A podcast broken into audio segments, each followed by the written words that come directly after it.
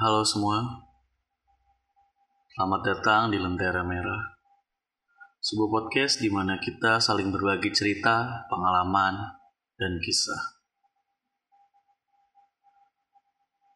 Udah cukup lama saya nggak update podcast ini dikarenakan adanya kerjaan, dan sekarang baru ada lagi waktu luang.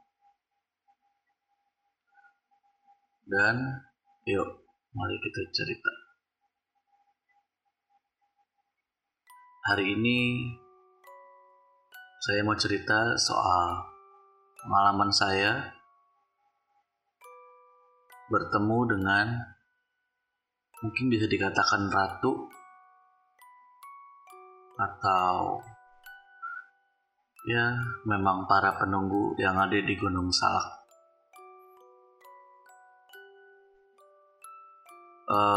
Jadi di sana itu kita nggak melakukan pendakian, melainkan karena adanya tugas dari kampus untuk membuat sebuah film. Sebenarnya film wajib karena emang itu film praktika ya, tapi bukan tugas saya, melainkan punya senior saya. Anak 2013.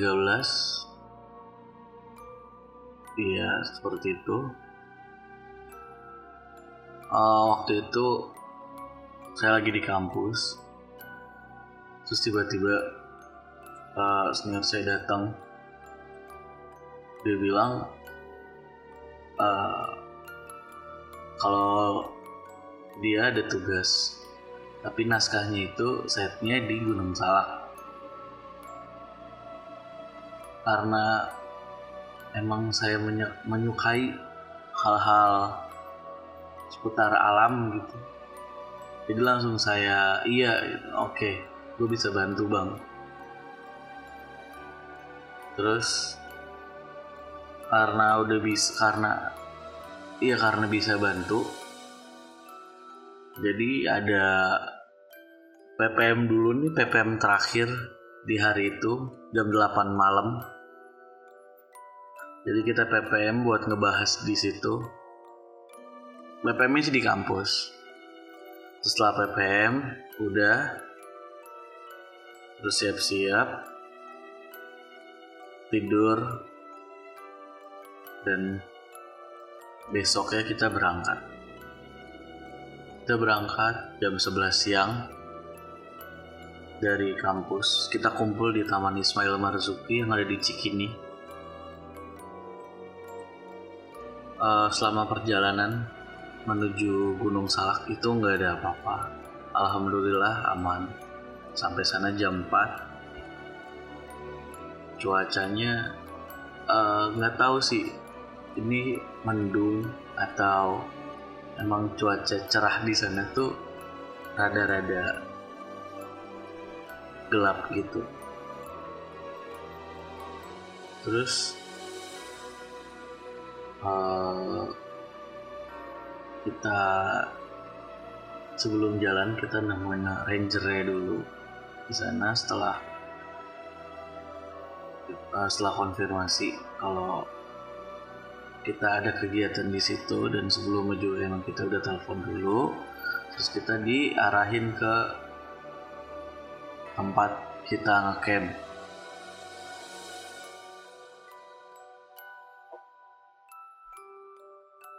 Terus diarahin ke sana. Terus temen juga lagi pada asik foto-foto. Tiba-tiba hujan. Hujannya deras banget. Ada yang mau ngediriin tenda tapi nggak ada, tapi dia butuh semacam bambu atau kayu gitu. Saya inisiatif, saya bantu, saya cari. Jadi camp kita itu kalau mau ke tempat ranger itu harus lewatin jembatan. Nah, saya ngelewatin jembatan itu niatnya mau nanya sama ranger ranger ya. Tapi setelah lewat jembatan itu kan ngelewatin pohon-pohon bambu. Saya lihat ada bambu satu. Terus pas saya ambil, tiba-tiba di depan saya itu ada kakek-kakek. Terus dia nanya, lagi ada apa kesini? Terus saya jelaskan apa yang sedang kita lakukan di tempat ini. Terus saya juga bilang saya pinjam bambu ini. Habis itu dia bilang, oh ya sudah, kalau pinjam jangan lupa dikembalikan lagi. Dia bilang kayak gitu. Terus pas saya bawa bambu itu, saya habis bilang makasih, saya bawa bambu itu, saya lihat lagi ke belakang, kakek-kakeknya udah nggak ada. Nggak tahu kakek-kakeknya pergi lagi atau emang manusia.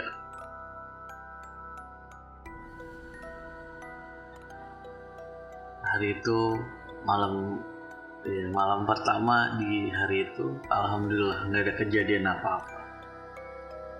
Terus besoknya kita udah bisa mulai syutingnya. Karena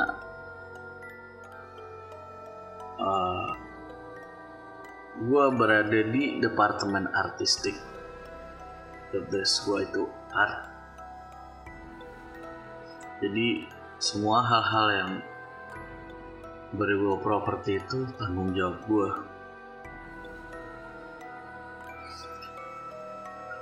Saat itu kita syuting di atas, di dekat air terjun pertama. Jadi kita waktu itu ngedaki dari Cijeruk, kalau nggak salah namanya Cijeruk.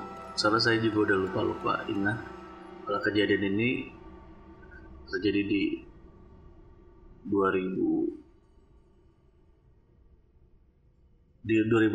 akhir kalau nggak salah.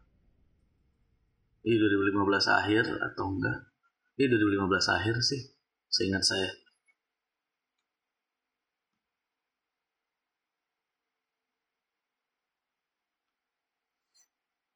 Oh iya,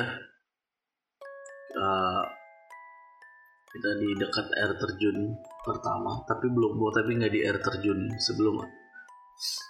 Berapa ratus meter sebelum air terjun itu ada pohon gede banget. Bukan pohon beringin sih, tapi mirip pohon beringin. Dan itu gede banget. Akar-akarnya aja bisa cukup buat lubangnya buat masuk kaki saya di situ. Terus ya mungkin karena dikejar waktu dan cuaca yang nggak bisa ditebak ya. Jadi syutingnya itu kadang sampai harus mengeluarkan bahasa yang sebenarnya harusnya kita bisa ngejaga itu, karena ini di rumah orang. Terus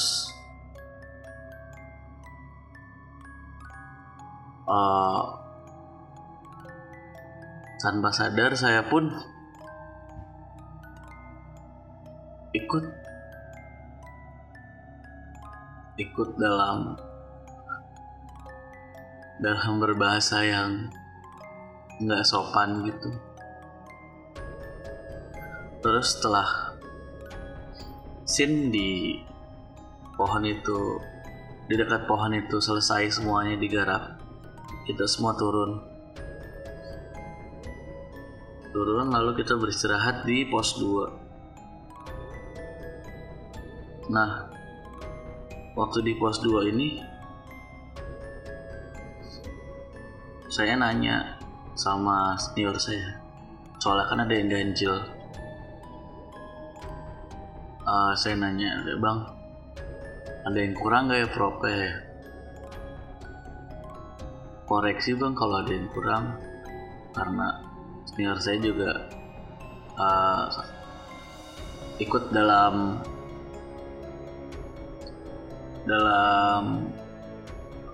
ranah artnya. Dia juga lagi, dia sambil dia berpikir di situ saya baru ngeh kalau hand prop pisau itu ketinggalan di atas. Itu kesalahan saya. Saya ingat banget pisaunya saya tancepin di salah satu pohon di sana. Terus saya bilang, bang sorry, itu gue ninggalin bang di atas pisau. Terus senior juga baru oh iya pisau, bisa ambil gak Glenn gitu. Terus yaudah iya bang gue ambil gitu. Ya, emang udah tanggung jawab saya gitu kan, jadi saya harus ngambil itu. Tadi disuruh ngajak teman buat temenin, tapi pas ngajak teman, sebelum ngajaknya udah bisa ngelihat gitu kalau mereka secapek itu diajak naik lagi pasti nggak, kasihan lah gitu. Terus saya berangkat sendiri. Pas saya lagi naik sendiri, itu hawanya udah berbeda banget. Terus udara juga udah ada lepek gitu. Tiba-tiba di situ, di sisi lain gunung, di sebelah kiri. Oke, jauh sebelah kiri itu ada sisi lain gunungnya. Saya ngelihat ada seorang cewek wanita, dia itu jauh tapi masih terlihat jelas pakaiannya itu putih, cuma ada beberapa corak-corak merah gitu. Nggak tahu itu emang motif dari bajunya atau emang darah. Di situ dia melambai-lambai ke arah saya, kayak ngajak. Bahasa tubuh tuh kayak ayo sini ikut gitu. Tapi tiba-tiba ada suara kayak jangan dibalas gitu. Jangan dilambaikan gitu atau jangan digubris lah gitu. Nggak tahu suara dari mana. Ya, akhirnya saya ikutin suara itu buat gak ngegubri sosok itu. Terus tiba-tiba sosok itu membalikan badannya, pergi dan menghilang begitu saja. Lalu selagi saya masih dalam perjalanan ke atas, di situ saya juga ngelihat kayak ada sosok macan warna hitam lagi lari, tapi anehnya kaki, bagian belakangnya tuh nggak ada, jadi cuma sebatas kepala sama kedua kaki atau tangannya itu di depan, tapi bagian belakang tuh nggak ada sama sekali. Terus yaudah cuek aja gitu kan, saya naik ke atas. Nah pas naik ke atas ini saya ngelihat ada nenek-nenek berdiri tepat di samping hand prop saya. Dia ngelihat ke arah saya, matanya melotot kayak orang kesel gitu. Terus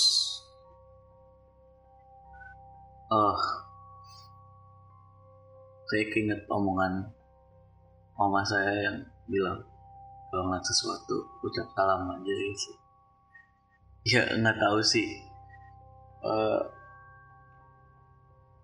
itu ada pengaruhnya atau enggak sama makhluk yang ini gitu. Jadi saya ucap salam aja, saya bilang assalamualaikum, permisi. Terus dia diem aja. Lalu saya jalan perlahan. Tapi saya jalan menyampingi sosok ini. Dan pandangannya masih ke arah tempat saya berdiri tadi. Jadi ketika saya jalan menyamping, dia masih ngeliat ke depan gitu. Terus begitu saya pegang, saya ambil handpropnya, tiba-tiba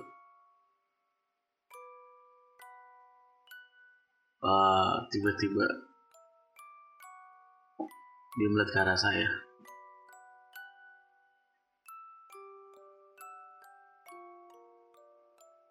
Terus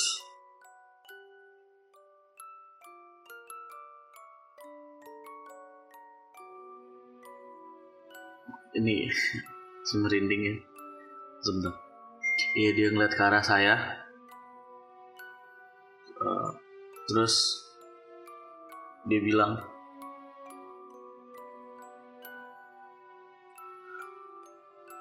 yang sopan kalau di rumah orang. Saya paham yang dimaksud dia. Maksudnya di tempat dia berada, di sini. Iya, nggak mungkin manusia. Oh, manusia ngapain sendirian di situ? Terus saya minta maaf atas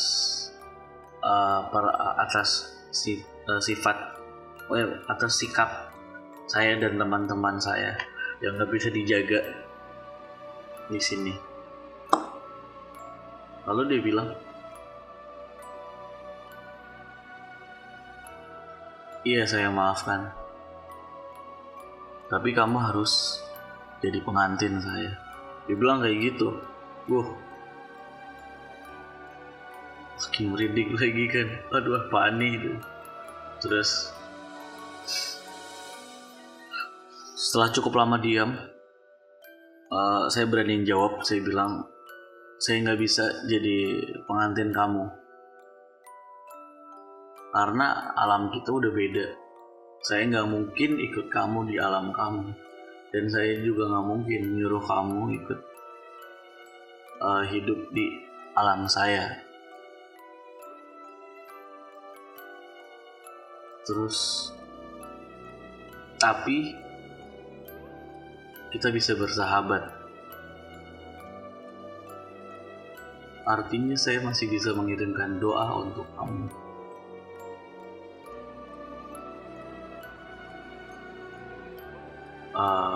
Terus saya juga janji suatu saat nanti saya akan nemuin dia lagi di tempat itu. Setelah itu saya pamit turun. Badan dia masih di tempat yang sama, tempat yang tadi itu. Masih tetap diam ngeliatin saya. Bahkan sampai saya turun. Terus karena di bawah tuh ada tumbuhan melintang gitu kan ya, saya saya halau pakai tangan gitu. Terus saya lihat lagi, si nenek-nenek yang tadi udah nggak ada. Terus selagi saya turun ini yang paling mendebarkan karena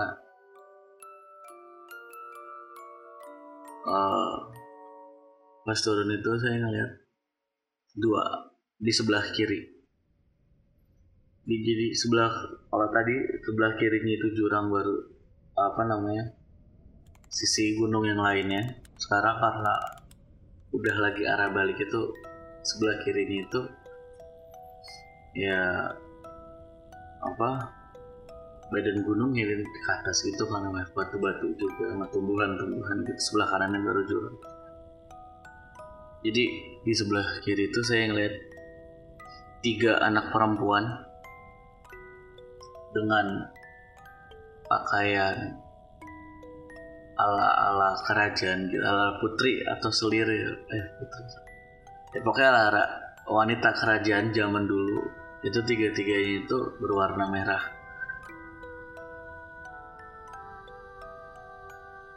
Dia bilang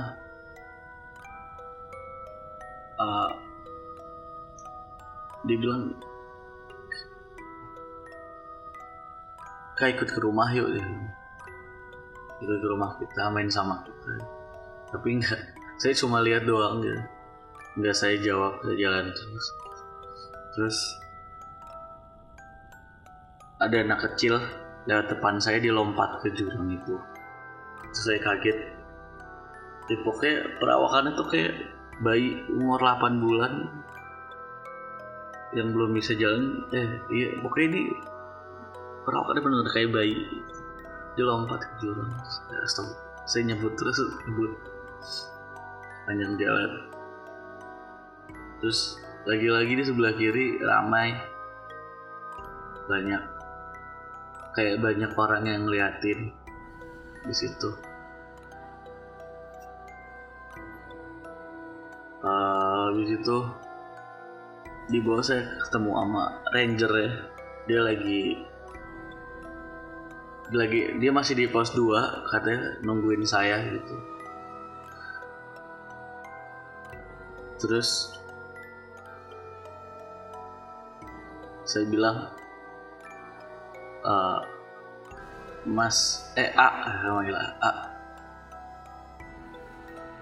Jadi saya lihat penunggu yang di dekat air terjun A gitu. Oh, dikasih lihat gitu. Iya. Penunggunya hampir kelupaan. Maaf banget. Jadi tadi obrolan nikah di atas sama nenek-nenek itu sebelum kita kenalan. Saya menyebutkan nama dia dan nama saya, terus dia juga menyebutkan namanya. Terus pas itu baru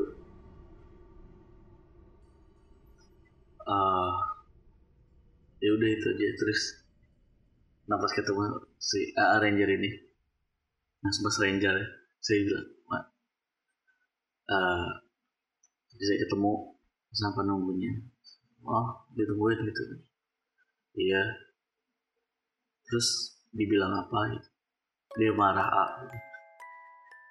Iya itu mas, saya sudah nebak kata dia gitu kan. Soalnya di sini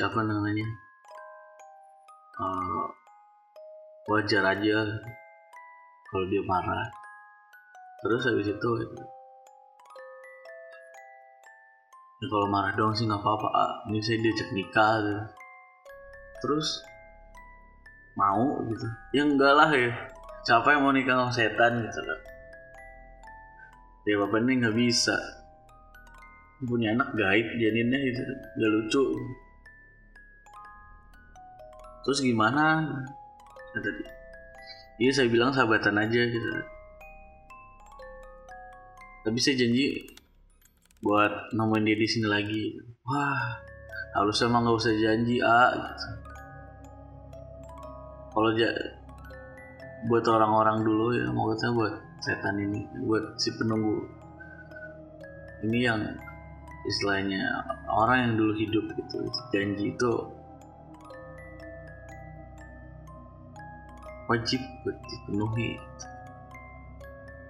Ya terus gimana? Ya udah nggak apa-apa.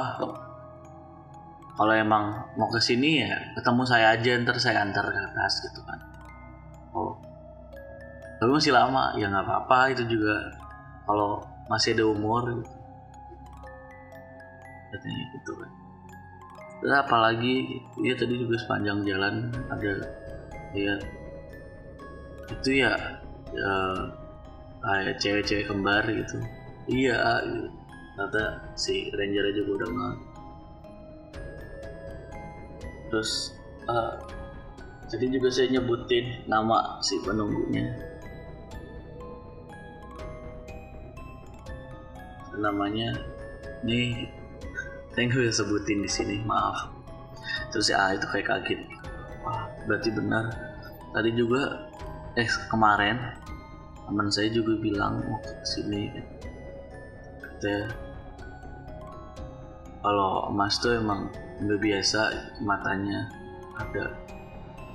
Ya mata mah pasti ada, bukan maksudnya bisa gitu. Oh, ya mungkin udah kebiasaan karena emang dari kecil lalu sulis itu ngobrol terus turun lah gitu. Terus lagi turun juga saya bilang sebenarnya yang mereka mau tuh apa sih? Apakah bentuk sajen gitu yang ribet-ribet kayak macam nasi kuning, telur, ayam kampung lah gitu. Tadi emang enggak, di sini enggak ribet. Saya juga biasanya tuh kalau ngasih itu permisi, nasinya itu bentuknya teh, kopi sama susu. Ini salah satu dari itu, gampang kan. Terus ya udah pas malam, karena untuk apa ya? Untuk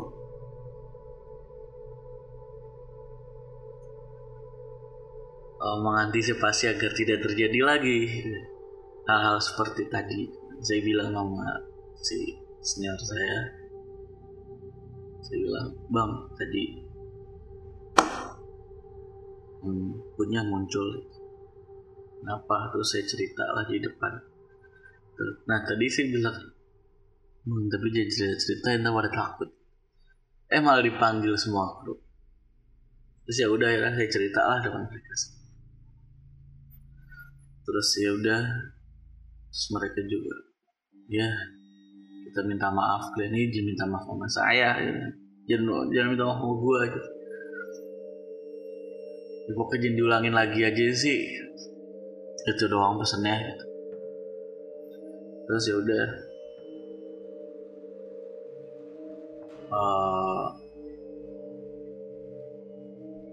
Gue bikin susu teh gitu kan buat apa ya, ya buat permisi aja gitu, kalau buat ngasih tau kalau kita ada di sini, buat sopan santun aja sih. Pas habis bikin, gue taruh di tempat-tempat yang dikasih tahu sama si ranger ini. Nah pas pertama kasih tahu itu, begitu naruh susu,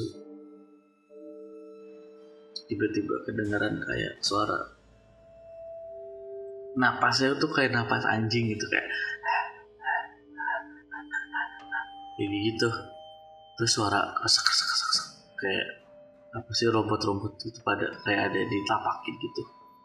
Dan benar, saya ngeliat kakek-kakek lagi jalan merangkak. Tapi badannya tuh terbalik, jadi kepala sama badan itu. Badan tuh kayang, cuma kepala itu lurus. Kayak masih kepala tengkurap gitu. Kan kalau kayang harusnya kepala ke atas kan, kalau ini enggak. Lidahnya kemana-mana dan rambutnya botak gitu. Terus itu merinding banget sih ngeliat. Takut sih, dibilang takut banget ya, nggak begitu ya, cuma kayak merindingnya soal tiba-tiba kejadiannya. Saya bilang permisi, terus dia cuma ngeliat doang, terus dilanjut. Terus saya cabut. Nah, yang kedua saya naruh lagi, nggak ada apa-apa. Yang ketiga naruh lagi di dekat pohon. Tiba-tiba itu udah kayak orang ngomong tuh kuntilanak lah gampangnya. Coba ini gede banget dari atas, terus tiba-tiba ke arah yang udah dikasih apa itu, teh atau susu gitu lupa. Terus menghilang, udah nggak ada apa-apa, tiba-tiba ngilang aja gitu. Setelah itu ya udah kita ngabisin malam, nyari ngantuk itu sambil ngobrol-ngobrol. Ada senior saya gitu. Glenn, no offense, tapi kalau hal kayak gini gue nggak percaya. Gue nggak percaya sama yang gini. Terus saya bilang, iya nggak apa-apa kok, santai. Nah, emang apa ya, manusia tuh cenderung bakal percaya kalau dia udah ngalamin itu sendiri. Terus ya udah, kita ngobrol-ngobrol lagi sampai ngantuk. Paginya kita kebangun, langit udah cerah, nggak hujan apa, namun kita bisa sarapan. Pas mau mandi itu di kanan itu kan macam kayak jurang, jurang gimana ya, bukan jurang juga sih, tapi ke bawah terus baru ada sisi gunung lagi gitu. Di situ saya ngeliat ada gerbang, benar-benar gerbang itu warna emas, tapi cahaya dari emas itu tuh nggak berpendar ya, kayak di situ aja gitu. Cahaya itu terang banget, di situ tuh terang banget, nggak mungkin di sini gitu. Terus saya coba bilang ke teman saya, gue ngeliat gerbang tuh di sebelah situ, hati-hati.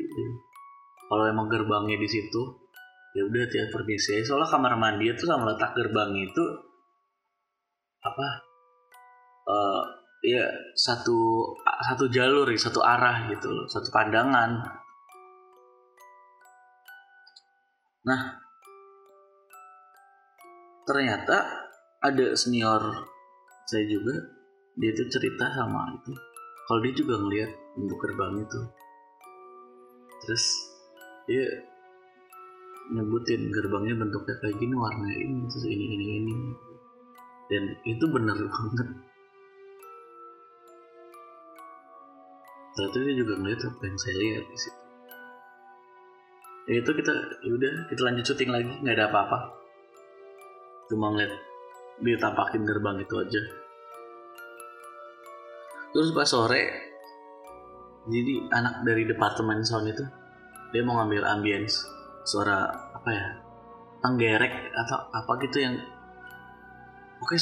suara hewan-hewan hutan gitu kan.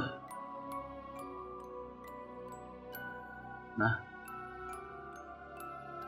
pas mereka lagi nyari ambience itu, kita kan emang ya udah selesai gitu kan, daripada istirahat di pos, di base camp. Terus dia datang terburu-buru gitu,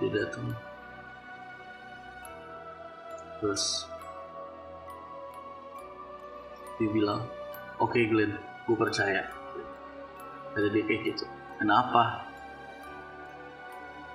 Nih, lo dengerin sendiri gitu. Pasti dengerin.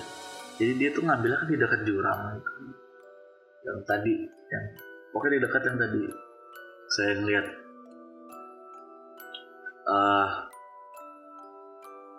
adanya cewek yang melambai-lambai di dekat situ. Nah, di situ tuh dia ngeliat anak kecil lagi pada ketawa-ketawa, terus suara langkah kaki, ada suara kuda juga, ada suara kerincing-kerincing gitu kan.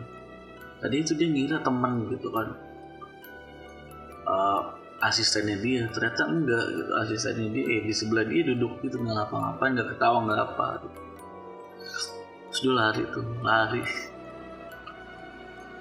sampai itu dia kelihatan mas-masan gitu, dan benar sama di rekamannya kayak gitu.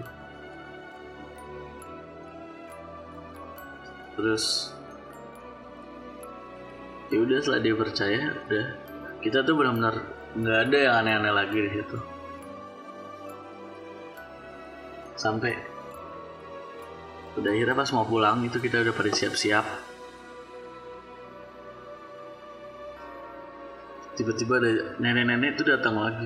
Jadi yang lain tuh siap-siap gitu. Saya datang lagi gitu, dan cuma saya doang yang bisa, yang lihat gitu, yang lain tuh nggak. Jadi si nenek itu bilang, terima kasih telah menjaga rumah saya, lagi dipercaya. Bilang kayak gitu. Nggak tahu sih, kayak inisiatif aja, cuma bilang, saya bilang kayak, iya sama-sama. Terus saya bilang itu, terima Al-Fatihah dari saya gitu. Saya baca doa, terus tiba-tiba tanpa disangka-sangka wujud nenek-nenek ini berubah jadi cewek bak seorang ratu, atau emang dia tuh orang ratu di situ. Selendangnya berwarna emas, pakaiannya, wah itu bener-bener seorang ratu, pakaian ratu gitu di situ. Sampai otak saya itu mikir, anjir kalau begini aku juga mau nikah sama dia gitu. Tapi ya enggak juga setan gitu loh, dari gimana pun. Terus dikala masih tercengang gitu kan, tiba-tiba tegur teman gitu, siap-siap ayo gitu kan. Terus pas ngeliat lagi udah nggak ada gitu. Emang ya semua hal itu bisa terjadi gitu. Semua hal yang menyangkut supernatural itu nggak bisa kita pecahkan dengan logika, karena nggak akan nyampe. Terus setelah bilang terima kasih, saya baru ingat pas mau pulang gitu, saya ingat kan, wah bambu belum dibalikin. Saya lari lagi ke pos, saya cari bambunya udah nggak ada. Saya cari ke tempat camp, bambunya nggak ada, itu kemana-mana bener nggak ada. Terus pas abis pasrah gitu kan, nyebrangin jembatan lagi. Terus dia nanya, terus kakek-kakek itu nanya, udah mau pulang dok gitu. Iya kek gitu. Maaf kek, bambunya sudah ada. Ya sudah, hati-hati. Dia bilang kayak gitu kan. Terus iya sama-sama, makasih kayak gitu. Terus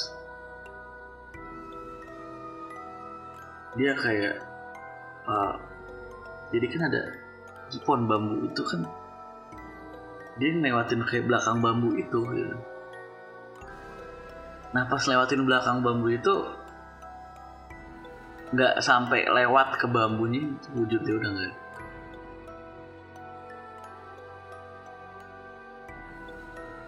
Terus di situ ya saya bilang terima kasih kek, terima kasih semuanya, terima kasih. Assalamualaikum warahmatullahi wabarakatuh. Terus ya udah bisa salam, terus saya cabut. Saya pergi dari situ. Terus ketemu ranger, udah mau apa? Dia bilang pulang. Iya nih gitu. Terus gimana aja di Finland? Ya mau nggak mau kesini sih, tapi nggak tahu, lihatlah nanti gitu, berapa tahun ke depan gitu. Sudah itu kan, hati-hati. Terus udah kita pulang sampai rumah dengan selamat. Jadi seperti itu pengalaman horor saya sewaktu sting di Gunung Salak. Nah buat kalian yang punya pengalaman horor juga, punya pengalaman serem juga lah gitu, yang mau bagi-bagi kisahnya boleh kirimin hasil rekaman kalian di lenteramerah.id@gmail.com.